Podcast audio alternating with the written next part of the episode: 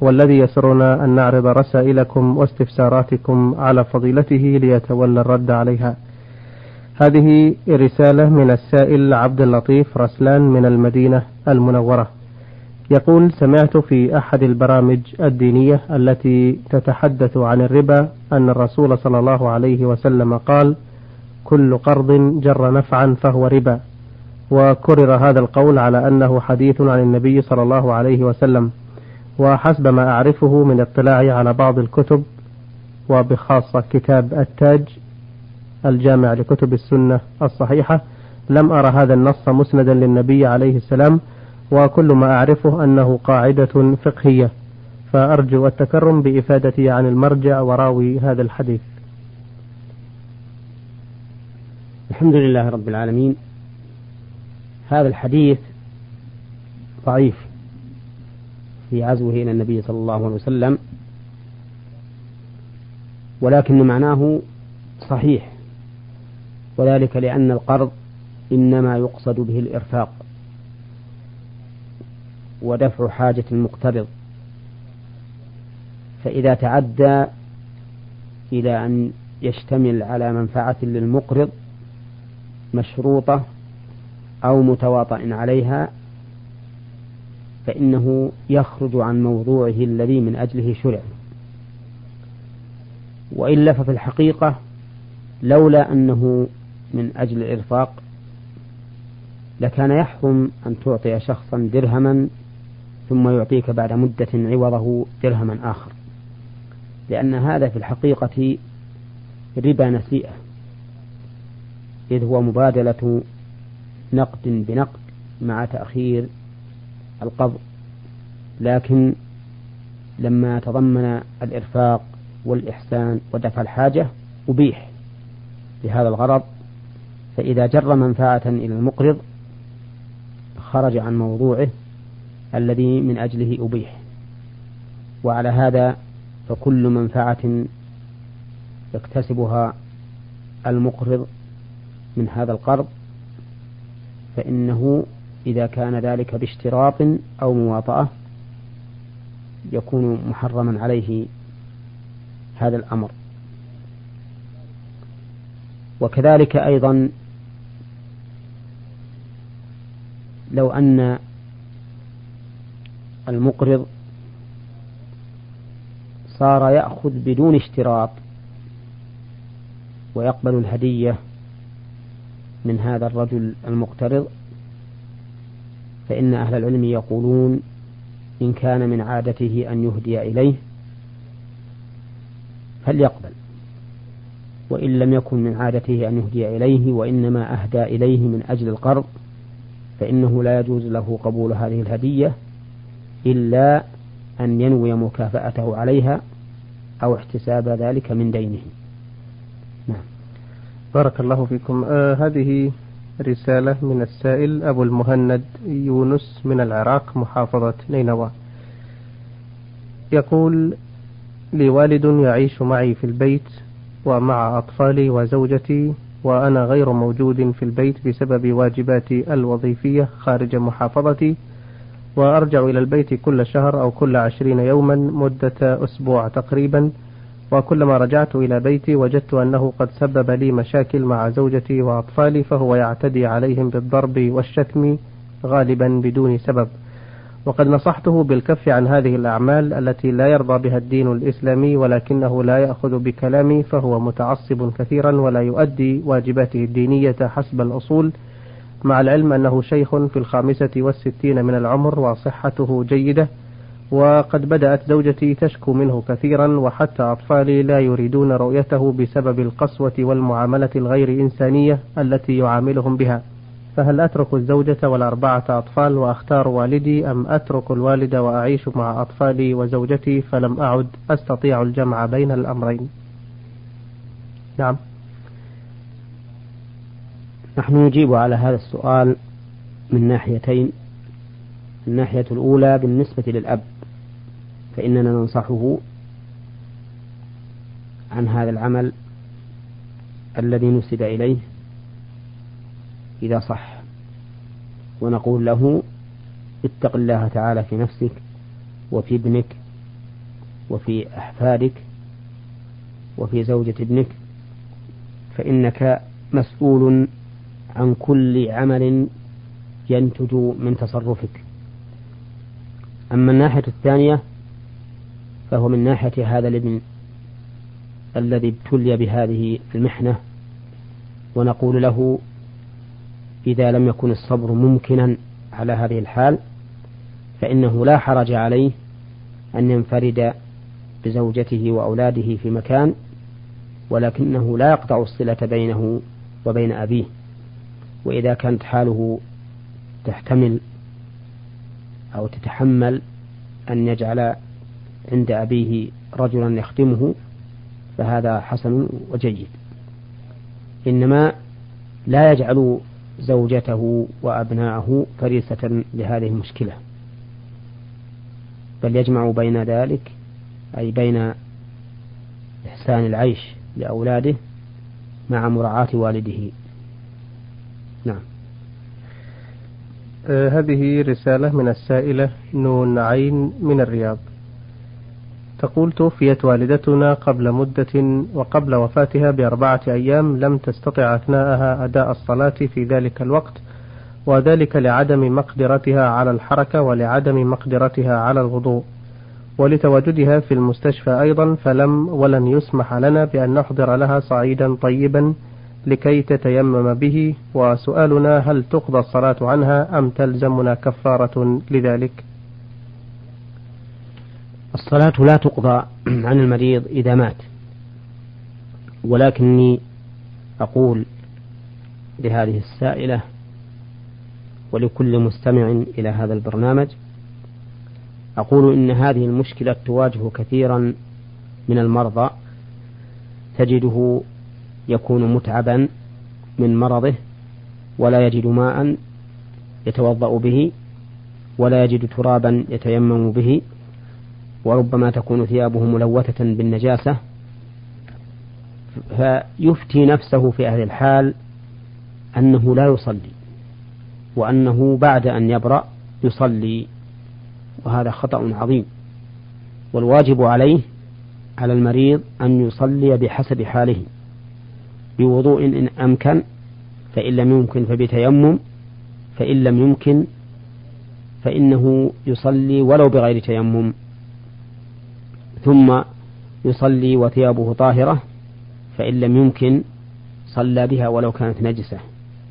وكذلك بالنسبة للفراش إذا كان طاهرا فإن لم يمكن تطهيره ولا إزالته وإبداله بغيره ولا وضع ثوب صفيق عليه فإنه يصلي عليه ولو كان نجسا. وكذلك بالنسبة لاستقبال القبلة يصلي مستقبل القبلة فإن لم يستطع صلى بحسب حاله. والمهم أن الصلاة لا تسقط ما دام العقل ثابتا. فيفعل ما يمكنه حتى لو فرض أنه لا يستطيع الحركة لا برأسه ولا بعينه فإنه يصلي بقلبه. وأما الصلاة بالإصبع كما يفهمه العامة فهذا لا أصل له. فإن بعض العوام يصلي بإصبعه وهذا ليس له أصل لا من السنة ولا من كلام أهل العلم. فالمهم أنه يجب على المريض أن يصلي بحسب حاله لأن الله يقول فاتقوا الله ما استطعتم. وقال النبي صلى الله عليه وسلم إذا أمرتكم بأمر فأتوا منه ما استطعتم. نعم. بالنسبة للتيمم هل يلزم أن يكون على صعيد طيب أو يمكن في الجدار أو في الفراش أو؟ نعم الجدار من الصعيد الطيب. نعم. فإذا كان الجدار مبنيا من من الصعيد سواء كان حجرا أو كان مدرا يعني لبنا من الطين فإنه يجوز التيمم عليه. أما إذا كان الجدار مكسوا بالأخشاب أو بالبوية فهذا إن كان عليه تراب غبار فإنه يتيمم به ولا حرج. ويكون كالذي يتيمم على الأرض لأن التراب من مادة الأرض. أما إذا لم يكن عليه تراب فإنه ليس من الصعيد في شيء. إذا كان عليه بوية فقط ولا فيها تراب فإنه ليس من الصعيد. بالنسبة للفرش نقول إن كان فيها غبار فليتيمم عليها وإلا فلا يتيمم عليها لأنها ليست من الصعيد. إذا كيف يتيمم؟ يحضر له في إناء مثلا؟ أي نعم يحضر لكن حسب سؤال المرأة أنه لا يمكنون من ذلك. نعم. إنما إذا أمكن يحضر له. جزاكم الله خيرا. آه هذه لها أيضا سؤال آخر يتعلق بالصوم في حالة والدتها تقول لقد أمكنها الله من صيام شهر رمضان إلا أنه قد حدث لها نزيف من أسنانها في يومين من رمضان ولمرضها لم تتمكن من قضائها. وسؤالنا هل يقضى عنها هذا الصيام أم تلزمنا كفارة عن ذلك؟ هذا النزيف الذي حصل لها في أسنانها لا يؤثر على صومها. ما دامت تحترز من ابتلاعه ما أمكن لأن خروج الدم بغير اختيار الإنسان لا يعد مفطرا كما لو رعف أو خرج دم من أسنانه واحترز غاية ما يمكنه عن ابتلاعه فإنه ليس عليه في ذلك شيء ولا يلزمها قضاء. فهذه المرأة نقول لها لا قضاء عليك. نعم. آه هذه رسالة من سائل من كراتشي بباكستان يقول نحن طلاب في كراتشي ونسكن في جزيرة خارج المدينة وبها مسجد واحد تقام فيه الصلاة. إلا أننا رأينا عادات لا ندري عن صحتها فمنها أن إقامة الصلاة تكون مثل الأذان وقد تزيد. ثانيا لا يساوون الصفوف ويتركون ثغرات فيها. ثالثا يسابقون الإمام في صلاته في الركوع والسجود ويسلمون معه. رابعا يصلون بعد ركعتي السنة ركعتين جالسين.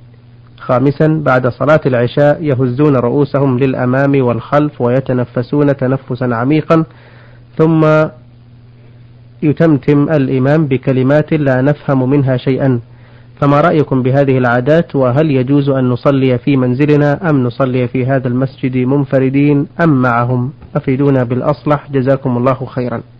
هذه الأفعال التي ذكر السائل وهي أنهم يجعلون الأذان الإقامة كالأذان. فإن بعض أهل العلم يرى ذلك ولكن الصحيح أن الإقامة دون الأذان كما هو معروف. أما كونهم لا يساوون الصفوف ويتركون ثغرات فإن هذا خطأ عظيم. فإن تسوية الصف من تمام الصلاة وقد أمر النبي صلى الله عليه وسلم بتسويتها والتراص فيها. وهذا العمل الذي كانوا يفعلونه هذا خطأ. وأما كونهم يهزون رؤوسهم بعد صلاة العشاء من الأمام والخلف فهذا أيضا لا أصل له وهو من البدع. وكذلك هذه التمتمة التي يقول إن الإمام يتمتمها ولا يدري ما يقول. فإننا نقول لهم هذه أيضا لا بد أن يدرى ماذا يقول هل هو حق أو باطل. والظاهر والله أعلم أنه من البدع.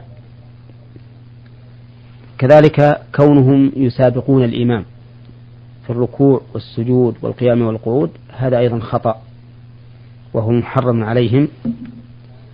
وتبطل الصلاة صلاة من سابق الإمام إذا تعمد وكان عالما لأن النبي صلى الله عليه وسلم يقول إنما جعل الإمام ليؤتم به فإذا كبر فكبروا ولا تكبروا حتى يكبر وإذا ركع فاركعوا ولا تركعوا حتى يركع وهكذا قال في بقية أفعال الصلاة.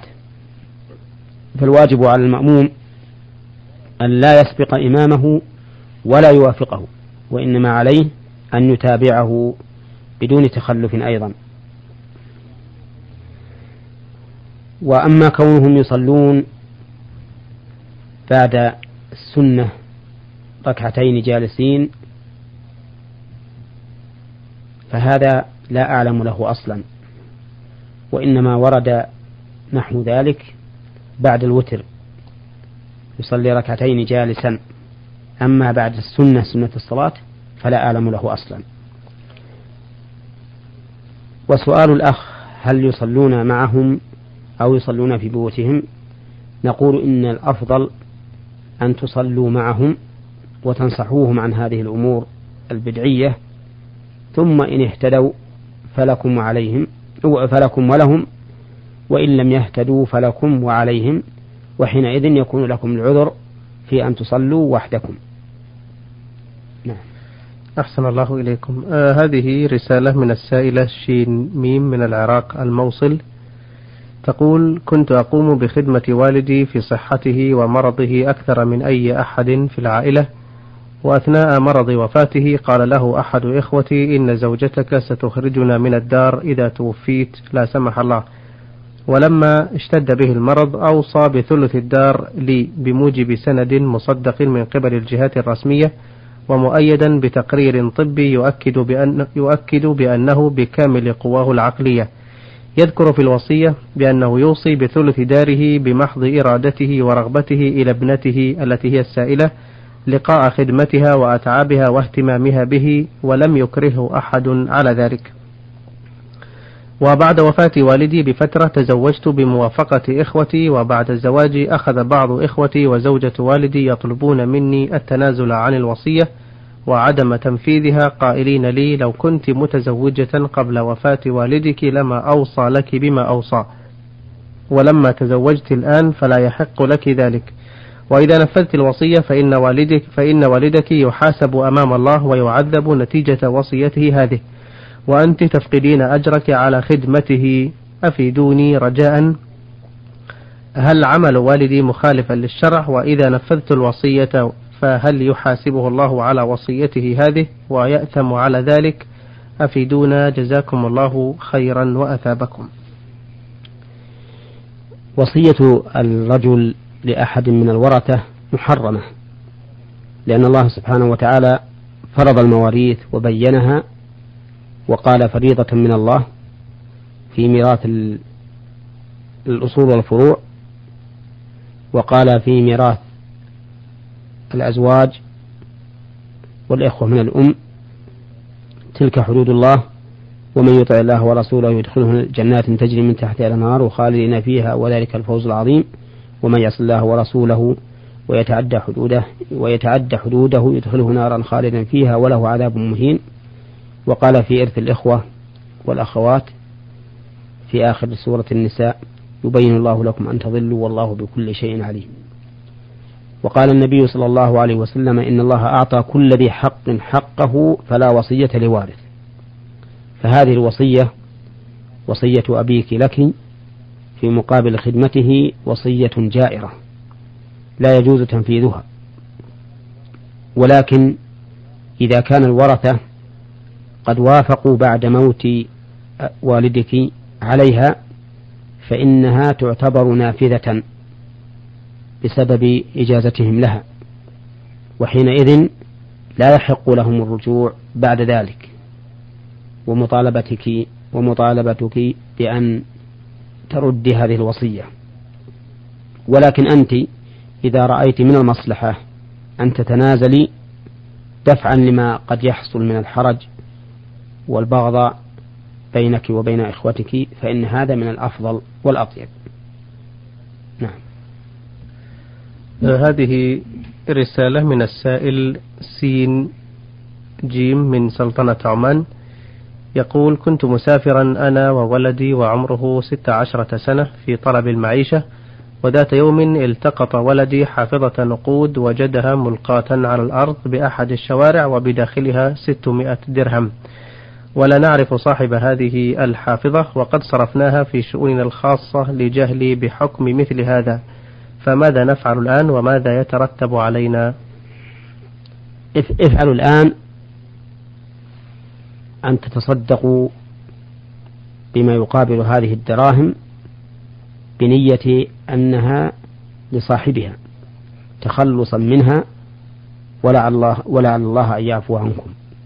وإلا فالواجب على من وجد لقطة تتبعها همة أوساط الناس وتتعلق بها أطماعهم الواجب عليه أن يعرفها لمدة سنة فإن جاء صاحبها وإلا فهي له.